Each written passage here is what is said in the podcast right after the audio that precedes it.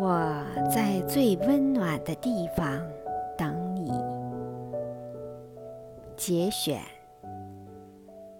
作者刘墨文。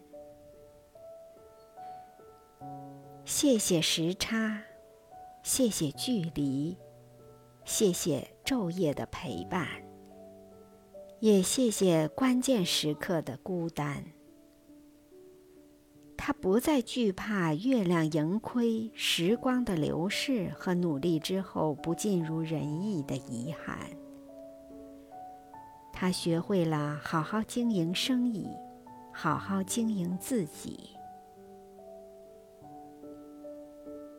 他终于明白了，那些不安和恐惧，都源于自己的弱小和故作愤怒的情绪。